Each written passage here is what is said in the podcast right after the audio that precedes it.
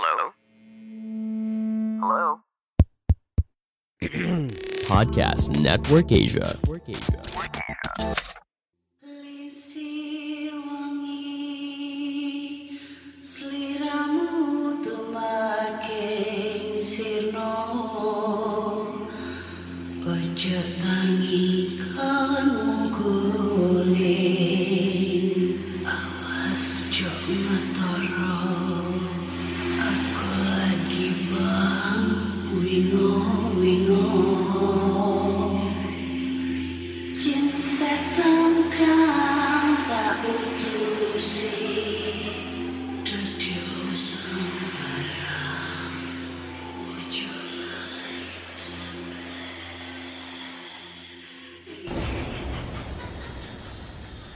Hai Re, ya apa kabar Ketemu lagi dengan aku si Anna di podcast kisah horor.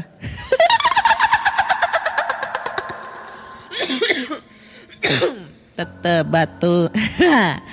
Ketemu lagi di episode 178 dan di episode kali ini akan membacakan cerita horor ataupun email berhantu yang sudah dikirimkan teman-teman melalui podcast kisah horor at gmail.com atau di Instagram podcast kisah horor serta Google Form yang lainnya tersedia di bio Instagram podcast kisah horor. Sebenarnya hari ini aku lagi seneng banget ya, eh, karena eh, aku habis collab sama eh, Mr. Popo, kuratornya di You See What I See, dan kebetulan hari tadi tadi tadi siang itu eh tadi pagi itu udah tayang di channel YouTube-nya di You See What I See gitu.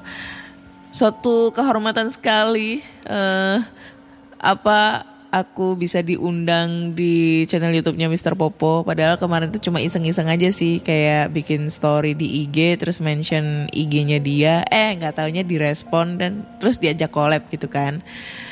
Abis itu ntar bakalan podcast kisah horor bakal ada juga cerita bersama Mr. Popo di UC What I See di podcast ya podcast kisah horor. Jadi nantiin aja tayangnya ya. Soalnya masih belum belum belum terrealisasi untuk collab lagi karena kesibukan waktu juga ya. Kemarin masih baru sem- baru selesai satu take aja yang untuk di UC What I See. Nah, nanti bakal ada cerita baru nih. Binor, sisi Binor, bincang horor bersama Mr. Popo Do You See What I See. Yang jelas ceritanya pasti bakal serem banget ya.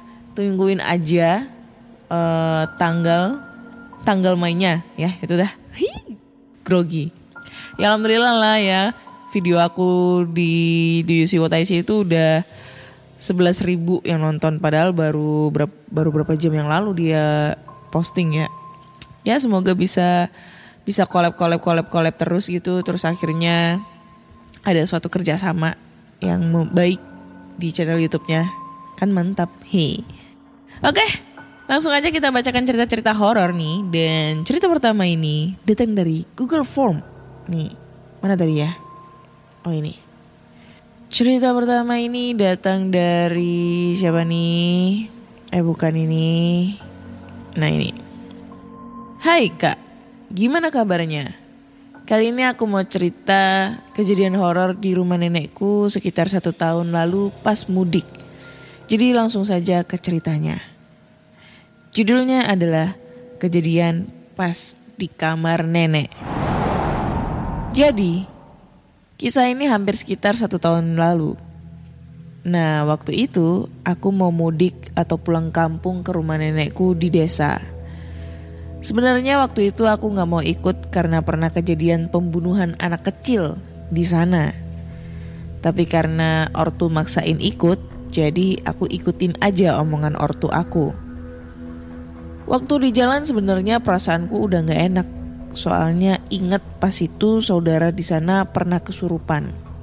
Pas lagi di jalan aku melihat seorang nenek-nenek tua yang kalau dilihat sebenarnya itu nenek harusnya nggak bisa jalan karena udah tua banget. Aku nggak tahu apakah itu pertanda atau bukan.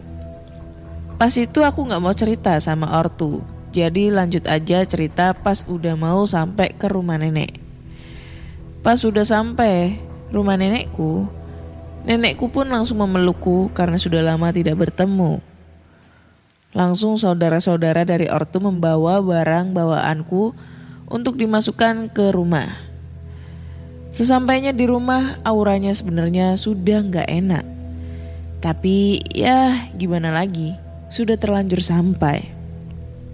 Lanjut cerita, pas di malam hari aku dan keluarga besar ngumpul untuk bercengkrama.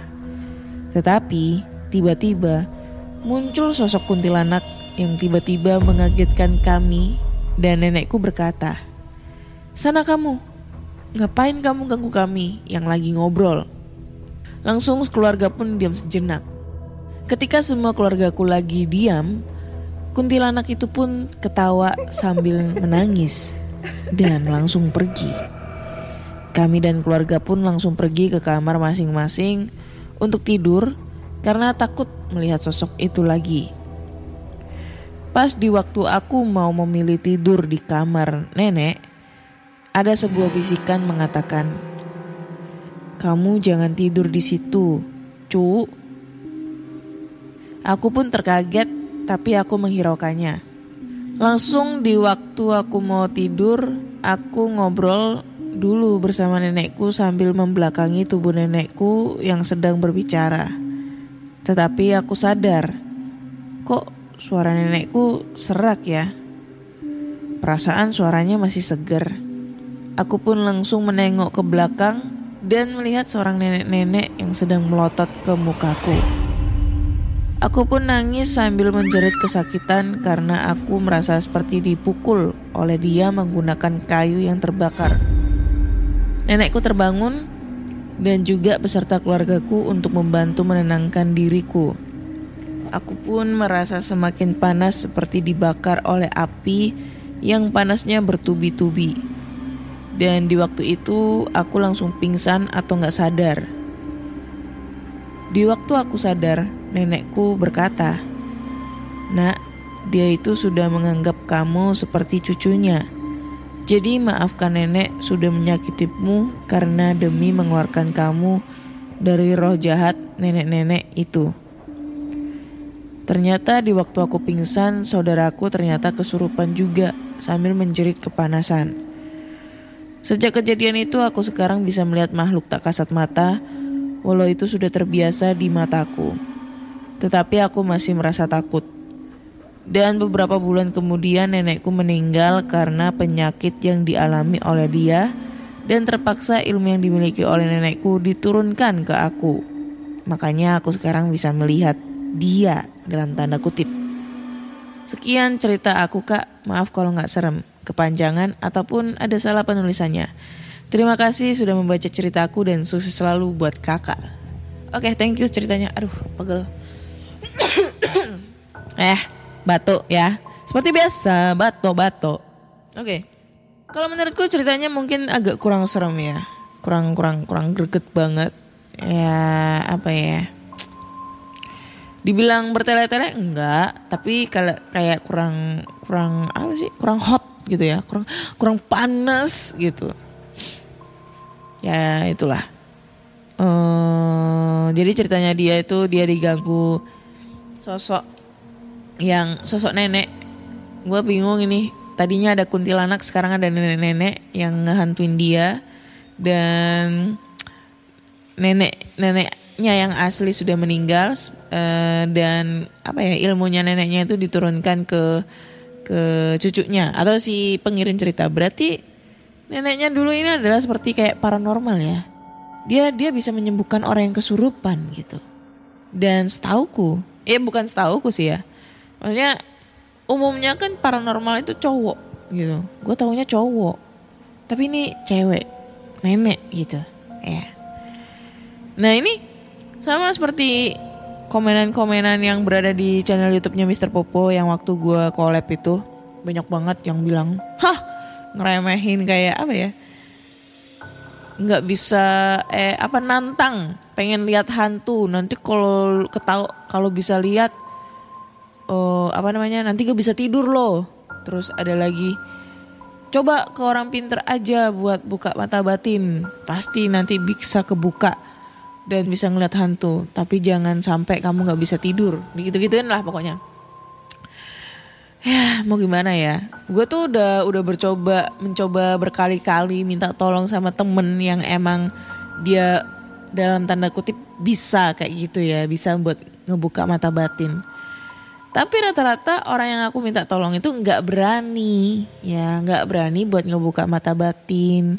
Karena ya nggak tahu alasannya apa. Intinya mereka nggak berani. Mungkin nggak beraninya itu karena takut resikonya itu nanti di akunya jadi jelek kayak gitu. Mungkin aku nggak bisa tidur atau apa. Tapi yang namanya orang penasaran ya gue bukan orangnya skeptik bukan. Tapi gue penasaran gitu loh. Dari dulu tuh gue penasaran. Dari kecil sampai sekarang gue tuh penasaran. Tapi kalau bisa gue minta tolong sama orang buat ngebukain tuh gak dikasih gitu loh. Nah mungkin nih buat pendengar podcast kisah horor yang punya kelebihan seperti itu bisa kali ya minta tolong dibukain gitu loh.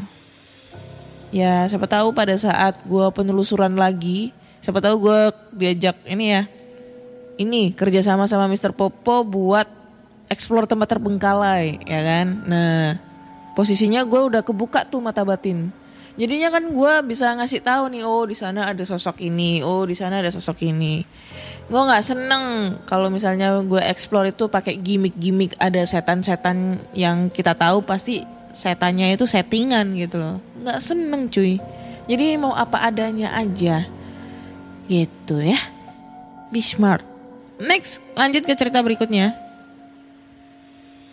cerita berikutnya ini datang dari email dari Icang judulnya adalah kumpulan kejadian di toko. Hai Kak Ana, halo semua. Perkenalkan nama saya Icang. Kali ini saya uh, bagi cerita yang terjadi di lingkungan tempat kerja saya. Sekedar flashback, saya adalah seorang SPG kosmetik di salah satu toserba terkemuka di kota Bogor. Yang pertama adalah siapa yang jawab teleponnya tadi dong. Kejadian ini dialami oleh teman saya sesama SPG dan kebetulan saya juga ada di TKP. Sebut saja nama teman saya Tia. Kejadiannya belum terlalu lama, sekitar dua minggu yang lalu. Saat itu toko saya sedang sibuk-sibuknya ganti layout. Jadi banyak pajangan yang dibongkar atau dipindahkan. Salah satunya adalah pajangan barang jualannya Sitia. Pada pagi hari Sitia udah diberi amanat untuk membongkar pajangannya oleh salah satu staf di toko. Sebut saja Pak Buyer. Tetapi karena perintahnya masih simpang siur, hingga siang hari Sitia belum juga membongkarnya. Tia pun memutuskan untuk menelpon Pak Buyer di ruangannya. FBI, tiap ruangan staf dihubungkan dengan selur, saluran telepon. Dan ruangan Pak Buyer itu ada di ruangan paling pojok belakang. Hanya ditempati oleh dua orang staf. Pak Buyer dan Bu Buyer. Buyer kali ya. Ruangannya selalu ditutup sehingga tidak boleh ada SPG atau supplier yang masuk dan teleponnya berada di dalam ruangan itu. Dan jika tidak ada orang di dalamnya, maka ruangannya dikunci dari luar oleh salah satu dari buyer tersebut. Akhirnya si Tia menelpon ke ruangannya Pak Buyer. Begini percakapannya. Menurut pengakuan Tia. Halo? Lalu ada yang ngejawab. Halo, suara perempuan. Tia, dengan asumsi karena suara perempuan maka itu adalah Bu Buyer. Lalu dia ngejawab, maaf Bu, bisa dengan Pak Buyer? Dan Bu Buyer itu ngejawab, gak ada. Suara yang agak dimanja-manjain. Lalu dia ngejawab lagi, oh iya Bu, makasih. Segera dia langsung menutup teleponnya. Dan karena belum berbicara dengan Pak Buyer, Akhirnya Tia bertanya ke staf yang lain. Tapi ternyata Pak Buyer sedang meeting dengan manajer toko. Dan akhirnya daripada kelamaan, si Tia pun membongkar pajangannya dan dibantu oleh saya. Saat membongkar pajangan, saya dan Tia sempat ngobrol panjang lebar. Salah satunya ada mempertanyakan mengapa Bu Buyer tidak ikut meeting dengan manajer. Sedangkan biasanya mereka berdua tidak bisa terpisahkan kalau meeting. Karena bagiannya sama. Ah, kami pikir Bu Buyer lagi banyak kerjaan mungkin. Makanya tidak ikut meeting.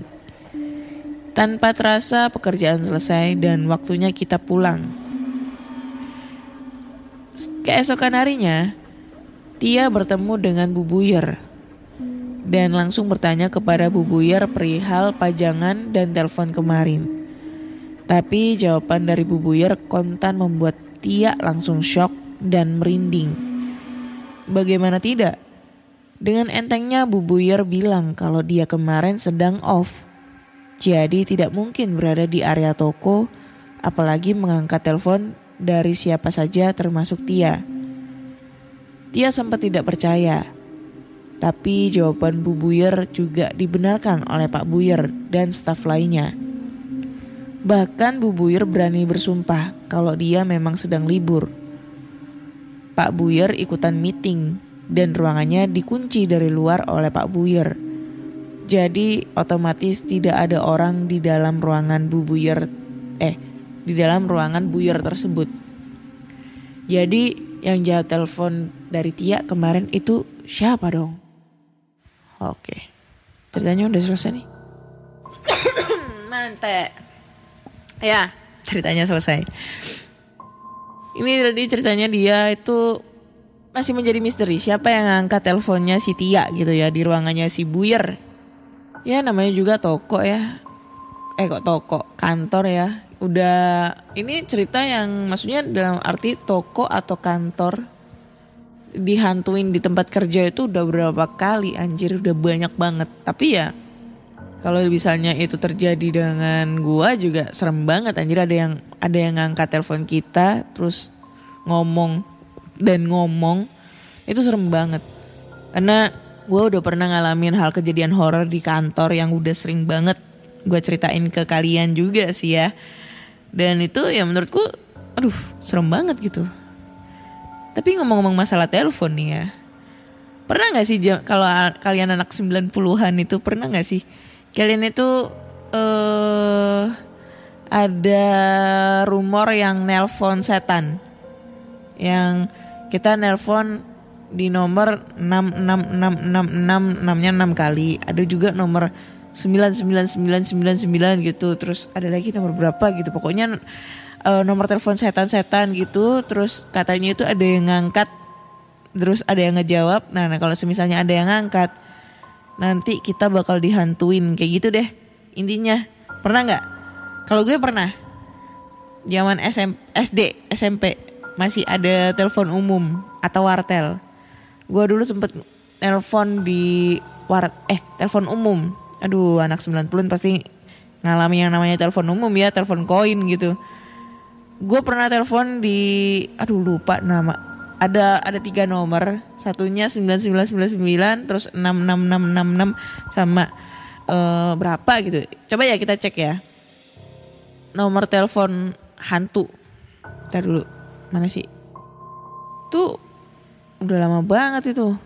Kejadian apa maksudnya rumor yang kayak gitu? Nomor telepon hantu. Iya salah. Hantu. Maaf nih handphonenya ganti. Nah ini nih. Kalau banyak nom banyak orang melakukan kejadian aneh setelah menerima panggilan telepon dari 6666 666 666 jadi 6 nya ada 1 2 3 4 5 6 7 8 9 10 ada 10 atau nomor 1666 666 66666 mereka mendengar hal-hal aneh hingga suara menyeramkan seperti suara setan atau hantu yang selama ini digambarkan dalam film. Nih. Aneh ya. Terus ada lagi nomor telepon mana nih? Nomor ini katanya nomor telepon Sadako.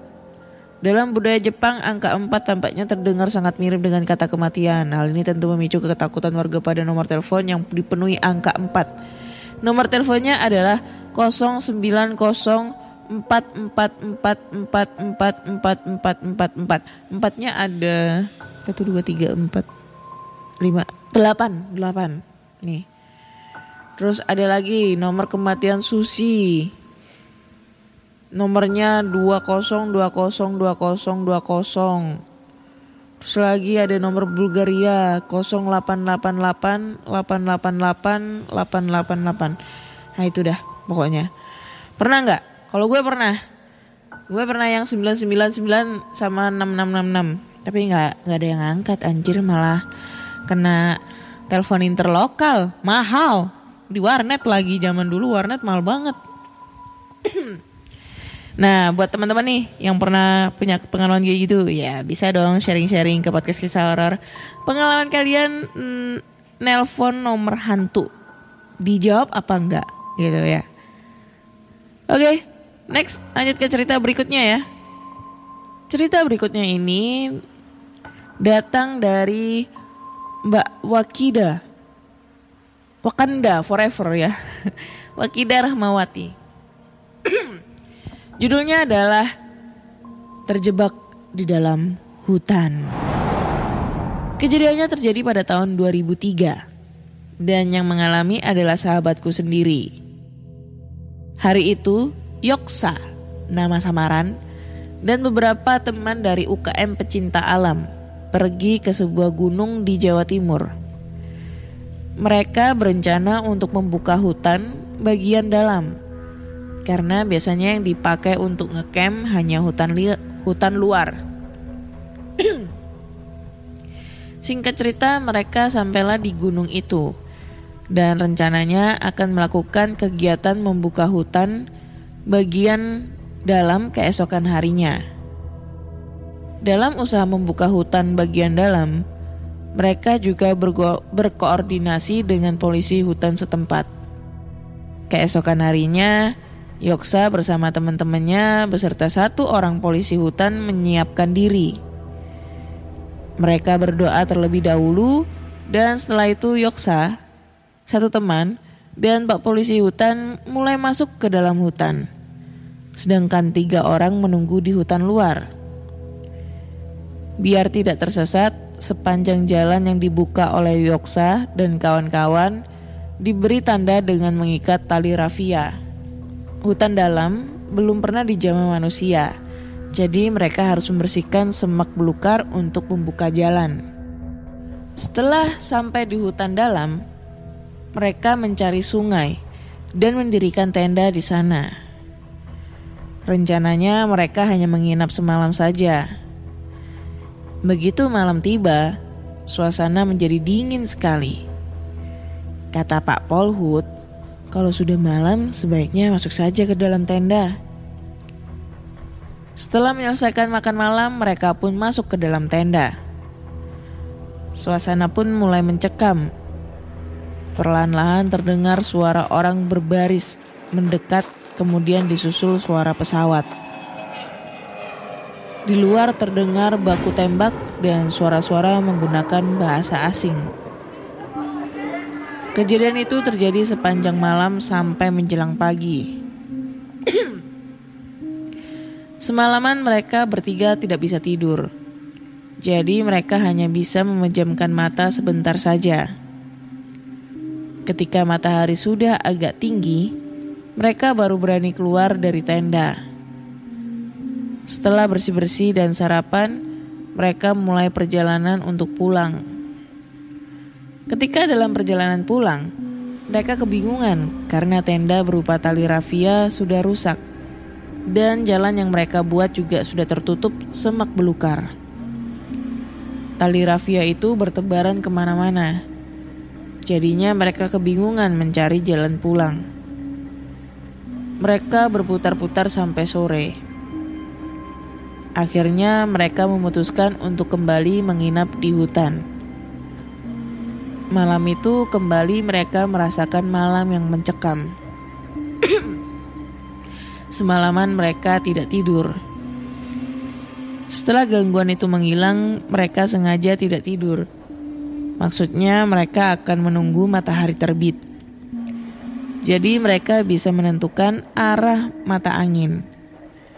Karena kompas yang mereka bawa mendadak rusak sejak mereka masuk ke hutan dalam.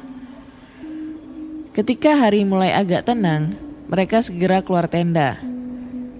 Saat keluar tenda, tiba-tiba Yoksa melihat bayangan Kijang melompat.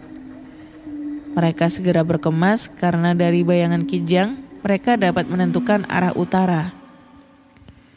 Mereka segera berjalan dan tidak lupa selama perjalanan mereka terus berdoa. Perjalanan mereka sampai di semak belukar. Tiba-tiba mereka mendengar ada orang yang memanggil nama mereka. Posisi mereka berjajar ke belakang. Paling depan sendiri Pak Polhut yang bertugas membuka jalan dengan cara memotong semak belukar. Kemudian berikutnya Yoksa dan temannya. Mereka mengikuti suara teman-teman yang memanggil mereka. Ternyata salah satu teman berada di tempat yang agak tinggi biar kelihatan jika Yoksa dan kawan-kawan datang bisa terlihat. Begitu teman yang berada di tempat yang agak tinggi melihat Yoksa dan kawan-kawan berjalan, dia berteriak, "Lari, lari! Cepet, cepet! Semak-semaknya tertutup!" Akhirnya mereka bertiga selamat. Jadi menurut teman yang memandu mereka dari tempat yang tinggi itu, semak-semak yang sudah dibuka sama Pak Polhut tiba-tiba menutup dengan sendirinya. Demikianlah ceritanya, terima kasih. Hmm. Oke, thank you buat ceritanya ya. Ini ceritanya ngingetin gue sama filmnya Harry Potter yang di labirin labirin apa ya labirin apa sih itu namanya yang pokoknya yang film yang episode yang dia ada turnamen dengan sekolah-sekolah penyihir yang lain nah itu kan ada tuh sesi-sesi yang di labirin terus pas eh, sama pas apa ya pas dia bertarung dengan Voldemort itu eh, semak-semaknya kayak nutup-nutup gitu pernah lihat gak sih? Ya kayak gitu gitulah pokoknya nutup-nutup gitu labirnya itu kayak ngingetin kayak gitu. Jadi pas dia sudah lewat, sudah diterabas dari belakang itu labirnya nutup-nutup nutup-nutup gitu. Apa ya? Kayak gitulah pokoknya balik lagi nutup gitu loh. Nggak nggak kebuka lebar. Huh. Percaya nggak percaya? Gue kalau masalah ini ya, kalau masalah ini gue agak nggak begitu percaya kurang kurang begitu percaya untuk masalah yang semak-semak bisa nutup sendiri gitu. Tapi kalau semisalnya diganggu sama penunggu-penunggu hutan kayak gitu ya percaya banget karena emang namanya eh, lokasi-lokasi terbuka, lokasi alam liar atau lokasi yang seperti itu yang namanya gunung-gunung itu pasti banyak banget penunggunya. Tapi kalau semisalnya pada saat dia sudah membuka terus tiba-tiba nutup lagi itu agak kurang percaya. Ya kurang percaya nih. Banyak banget nih yang pada kangen gua ngehujat cerita orang nih. Ini gua nggak ngehujat ya tapi karena pendapat sendiri gitu aja sih. Nah eh, ngomong-ngomong masalah cerita pecinta alam nih ya. Ini gua mau sedikit cerita. Jadi kebetulan tadi kan libur terus eh, nongkrong nih sama teman-teman teman-teman apa namanya teman-teman kampus dulu lah sambil eh, halal lebih halal gitu karena udah lama banget gak pernah ketemu. Nah ada teman aku nih eh, dia anak pencinta alam juga di kampus UKM pencinta alam. Dia cerita jadi eh, pas tanggal 16 Mei kemarin itu kan tanggal merah. Nah mereka pergi sama eh, teman-teman UKM tapi yang junior junior gitu loh jadi dia dia ini masih sering ke kampus gitu masih sering ke UKM gitu loh buat ya eh, main apalah segala macam base camp gitu kan nah dia bilang kalau pada tanggal tersebut mereka eh, si temen aku sebut aja namanya Tommy ya. Tommy ini lagi lagi apa pergi ke gunung apa ya tadi tuh? Gue lupa gunung apa namanya. Bertujuh Tommy, terus temennya satu letting, satu angkatan, terus sisanya itu junior junior junior yang masih kuliah gitu kan. Karena kita kan udah lulusan lama banget ya, 2014. Nah, mereka itu pergi ke gunung, jadi ada tujuh eh tujuh orang, lima cowok, dua cewek gitu. Nah yang cewek ini masih junior junior juga gitu kan. Nah pas mereka udah nyampe ke tengah-tengah hutan, gue nggak tahu ya. Pokoknya intinya mereka yang udah nyampe setengah perjalanan lah menuju puncak, menuju puncak, oh, anjay. Afi dong. Jadi pas sampai pertengahan perjalanan itu, itu salah satu temennya cowok itu sempet kayak ngeluh capek banget. Gitu capek banget. Nah katanya itu kayak berasa ada apa namanya kayak berasa mikul barang yang berat banget gitu loh. Padahal tasnya tas karirnya dia itu nggak begitu berat. Ya ibaratnya tuh dia cuma bawa peralatan seadanya aja gitu loh nah dia tuh ngerasa kayak punggungnya tuh capek banget akhirnya berhenti dong di tengah perjalanan berhenti nah salah satu temennya ini, salah satu temennya yang lagi capek itu ngudut gitu, ngudut di sana ngerokok gitu. Nah, terus sempet dimarahin sama si Tommy, jangan ngerokok sembarangan. Takutnya nanti ada apa percikan api sehingga ngebuat uh, suatu timbulnya kebakaran, mikirnya kan kayak gitu kan.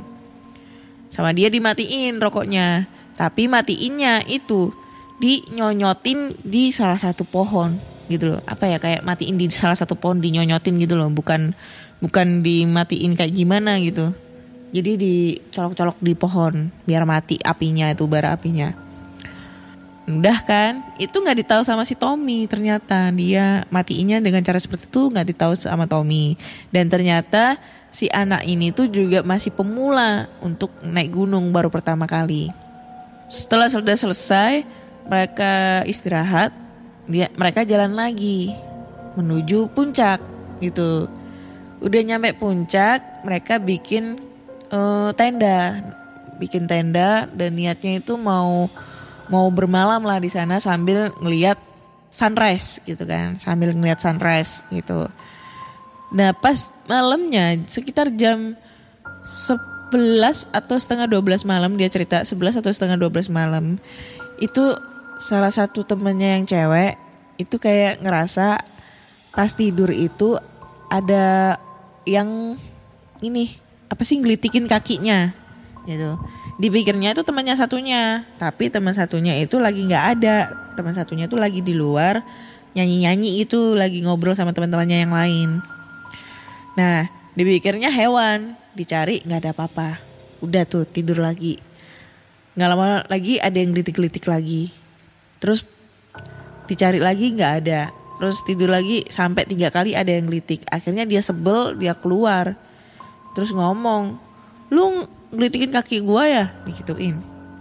Kata terus kata temannya yang cewek itu enggak gua dari tadi di sini aja ngobrol ngopi sama anak-anak digituin. Nah karena dia udah dia tuh nggak cerita kalau abis digelitik-gelitikin gitu. Maksudnya nggak nggak melanjutkan ceritanya lagi gitu. Dan akhirnya mereka nimbrung bareng lagi. Nimbrung si cewek ini nimbrung anggap aja si Mbak A ya. Mbak A ini nimbrung buat ngobrol-ngobrol juga gitu nah nggak lama kemudian temennya yang ngerasa punggungnya berat tadi itu kesurupan. Kesurupan hebat banget kayak teriak-teriak. Abis itu kayak kayak apa tuh kayak apa sih namanya tuh kayak gali-gali tanah itu tapi pakai tangannya sendiri. Kayak gitu. Terus habis itu kayak mukul-mukul pohon kayak gitu gitu pokoknya uh, kesurupannya itu liar banget kesurupannya liar nah kebetulan temennya si Tommy ini dia punya kelebihan dia bisa kayak ber, punya ke apa ya kayak six sense gitu loh punya six sense punya apa gitu karena dia itu ternyata anak pencak silat itulah setia hati atau apa gitu. Jadi kan katanya kalau anak yang udah eh anak yang ikut setia hati atau apa itu dia selalu punya kelebihan hal yang lebih lah dari manusia biasa kayak gitu. Nah pas ditanya itu katanya yang ngerasukin adalah penunggu hutan dan mereka marah dengan salah satu anggota itu yang udah ngerusak rumahnya. Ngerusaknya dengan cara yang tadi nyonyotin puntung rokok di pohon. Itu dah. Akhirnya dia kesurupan terus nggak tahu nggak tahu katanya ceritanya kayak negosiasi apa gitu. Akhirnya si yang kesurupan itu sadar. Ya pokoknya kayak gitu-gitu sih ceritanya. Gua agak lupa tadi ceritanya soalnya sambil sambil ketawa-ketawa jadi agak kurang fokus. Intinya eh intinya sih dari pesan moralnya kalau di dalam hutan atau di mana pun kalian berada, tolong jaga sopan santunnya, jangan buang sampah sembarangan, jangan pipis sembarangan juga, terus jangan berkata kasar kayak gitu di sana, karena eh, hutan juga punya penunggu yang ibaratnya kalau kita masuk di rumah orang itu kita harus punya sopan santun gitu supaya yang punya rumah itu segan sama kita. Kayak gitu kurang lebihnya ya. Hah. Jadi kalau menurut gua ini ya kalau menurut gua kalau ada pohon semak-semaknya tiba-tiba ketutup ketutup sendiri itu gua kurang percaya. Terserah lu mau ngomong apa anjir. Oke. Cerita terakhir ini datang dari email lagi Judulnya adalah Kejadian aneh setelah tabrakan kereta dan mobil. Wah, dari judulnya aja kelihatan kayaknya serem banget nih. Kejadian ini terjadi sekitar bulan September 2015. Kejadiannya terjadi di kotaku, Jember.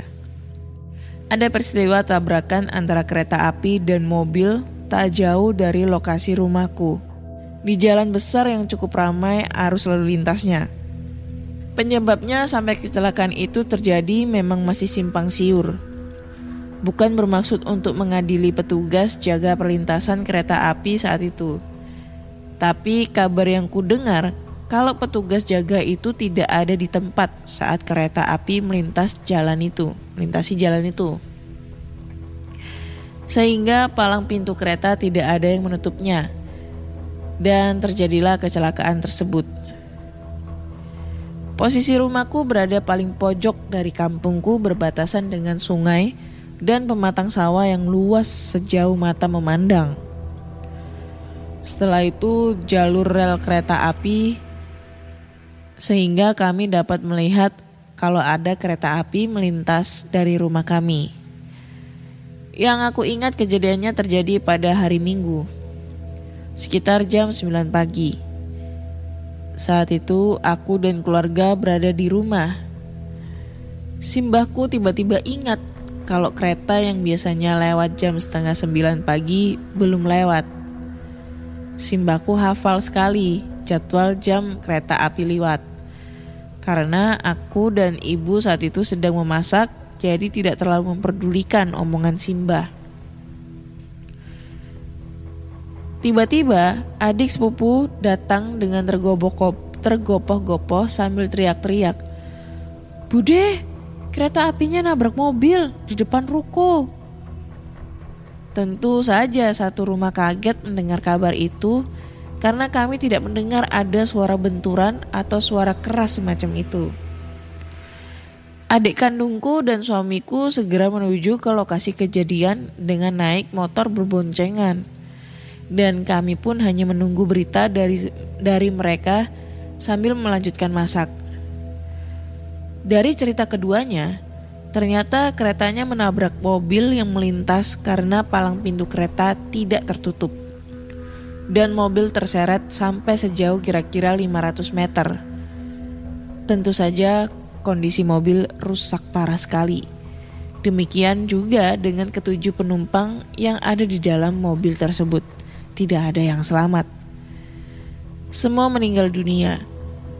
Bahkan suamiku cerita, ada penumpang sampai bola matanya terlepas saat tabrakan itu terjadi. Anjir. Gak bisa bayangin anjir.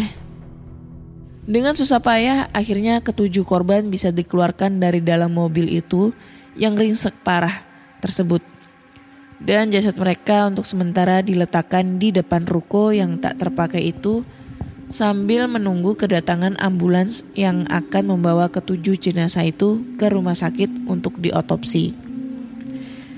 Dari cerita-cerita yang pernah aku dengar setelah kejadian tersebut, beberapa malam setelah kejadian, mulailah muncul cerita-cerita seram di sekitar lokasi kejadian. Kejadian pertama dialami oleh sepasang kekasih yang memanfaatkan ruko kosong itu. Karena kondisinya yang gelap, jadi ruko itu sering dipakai anak-anak pacaran, tapi nggak modal. Sedang asik-asiknya pacaran, tiba-tiba mereka melihat penampakan pocong sedang lompat-lompat dari rel menuju ruko itu. Tentu saja mereka ketakutan. Mereka langsung tancap gas meninggalkan ruko. Setelah kejadian itu, ruko jadi sepi, nggak ada yang pacaran. Kejadian berikutnya dialami oleh seorang ibu warga perumahan dekat rumahku. Dia biasanya jam 8 malam jemput anaknya yang les. Dia selalu lewat jalan depan ruko itu. Sebenarnya bisa lewat jalan besar, tapi harus melewati lampu merah, jadi dia males. Lebih enak lewat jalan depan ruko dan selama ini tidak ada yang aneh-aneh dialami kalau lewat depan ruko itu. Ketika lewat jalan di depan ruko itu, dia agak mengurangi kecepatannya karena memang penerangan di sana kurang. Tiba-tiba, dia mendengar suara orang minta tolong. Dia kaget dan menghentikan motornya. Dia pertajam pendengarannya. Terdengar lagi suara, "Tolong, tolong." Ternyata asal suara itu dari arah rel kereta. Dia ingat kejadian kereta nabrak mobil itu. Dia langsung ngebut, nggak toleh kanan kiri.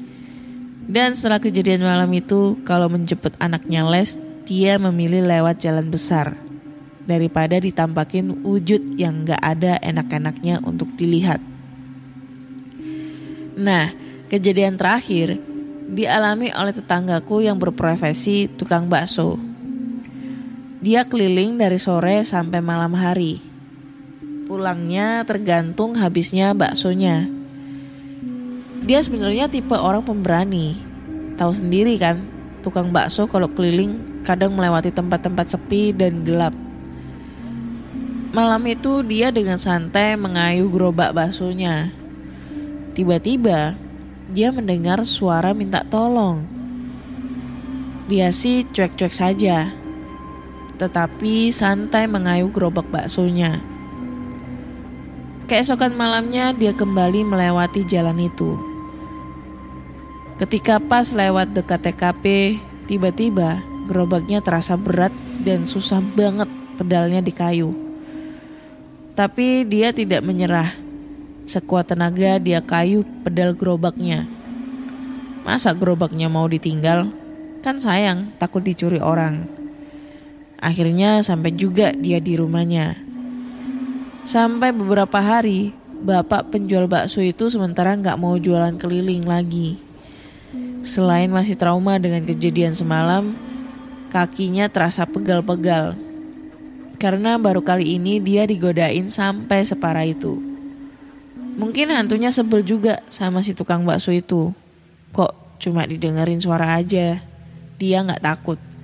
Jadi dicoba metode lain untuk menakut-nakuti membuatnya sengsara. Demikian cerita dari aku kak. Mohon maaf kalau ceritanya kurang seram. Semoga bisa menghibur di tengah malam para pendengar podcast kisah horor. Wassalamualaikum warahmatullahi wabarakatuh. Waalaikumsalam warahmatullahi wabarakatuh. Aduh, pegel cuy. Hmm. Gue mau komen apa ya? Gue kira dari judul serem banget gitu ya. Ternyata masih biaja. Masih ya kurang greget lah. Di episode ini cerita-ceritanya masih kurang greget kalau menurut aku ya. Kurang-kurang kurang serem gitu. Tapi menurut eh tapi ngomong-ngomong masalah uh, perlintasan kereta api di daerah Jember ya. Emang sih di daerah sana itu uh, apa ya? masih rawan, masih apa ya, serem juga sih jalannya. Kenapa gue bisa bilang nggak gitu? Karena udah bolak balik sih lewat uh, ke Jember kalau nggak gitu ke mana tuh eh nggak yang kalau ke kalau ke Banyuwangi kemarin nggak lewat Jember sih. Tapi gue dulu pernah ke Jember sih udah bolak balik waktu zaman gue masih punya mantan orang sana. Eh bukan orang sana kerja di sana gitu suka nyamperin gitu ke Jember kan. Dan perjalanannya itu lumayan ekstrim. Kenapa gue bisa bil- bilang lumayan ekstrim?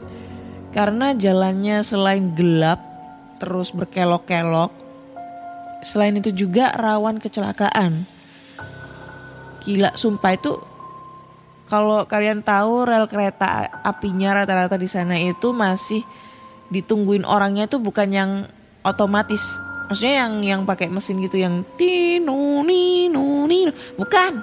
Tapi yang masih ditarik gitu sama orang-orang gitu. Jadi kalau ada kereta lewat tuh eh, ditarik manual gitu. Ada talinya gitu jadi ditarik supaya berhenti eh, pengendara motor. Kayak gitu cuy gua ngelihatnya di daerah sana. Karena udah di Surabaya juga ada sih yang gitu cuma di beberapa lokasi aja yang dijaga gitu kan. Nah itu. Makanya dari situ sering terjadi kecelakaan ya kan? Karena kalau dijaganya seperti itu kayak kita kurang kurang akurat memperkirakan kereta datang. Jadi eh kalau mereka mengira-ngira kereta datang adalah dengan cara pas mereka ngelihat asap asap kereta api kalau enggak suara suara ini belnya kereta api itu baru ditutup. Itu. Makanya sering terjadi kecelakaan kereta. Gitu deh. So buat teman-teman nih kalau misalnya eh, ngelewatin kereta api dengan jalurnya yang seperti itu ya entah itu manual entah itu otomatis ya palang pintunya tetap hati-hati lihat kanan kiri nggak usah nerobos dan gue masih penasaran sampai sekarang. Katanya nih ya katanya kalau semisalnya kita ngelewatin eh, rel kereta dengan posisi keretanya itu hampir mendekati kita itu pasti mesin mobil atau mesin motor di tengah-tengah rel itu pasti bakal mati. Nah itu gua nggak tahu kenapa itu. Itu masih menjadi misteri. Gue bingung entah mungkin konslet atau gimana atau ada elektromagnetik atau kayak gimana gue nggak tahu. Mungkin pendengar podcast kisah horor tahu nih kenapa sebabnya kalau misalnya ada kereta api lewat itu eh, mobil mesinnya suka mati di tengah-tengah. Sehingga itulah yang terjadi eh, kecelakaan tabrakan kereta api gitu. Nah itu kalau tahu silakan langsung kirim aja jawabannya ke email podcastkisahhoror@gmail.com. Pokoknya ditunggu nih. Gue penasaran sampai sekarang karena di Surabaya udah sering banget hal-hal kayak gitu terjadi tapi kelalainya karena mereka suka nerobos lamp eh, palang kereta. Jadi pas udah mau nutup itu masih nerobos, udah mau nutup masih nerobos. Jadinya timbullah suatu kecelakaan kayak gitu. Oke deh, kayaknya cukup sekian dulu cerita di episode 178 ya. Ini dari empat cerita itu masih kurang seru semua ya, kurang greget, kurang serem.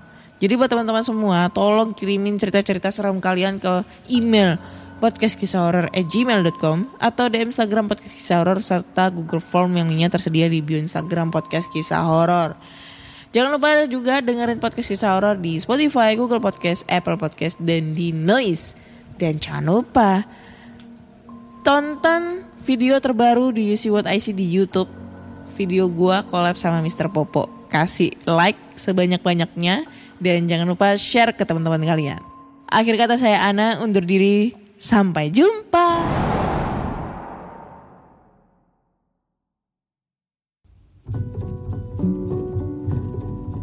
Pandangan dan opini yang disampaikan oleh kreator podcast, host, dan tamu tidak mencerminkan kebijakan resmi dan bagian dari podcast Network Asia.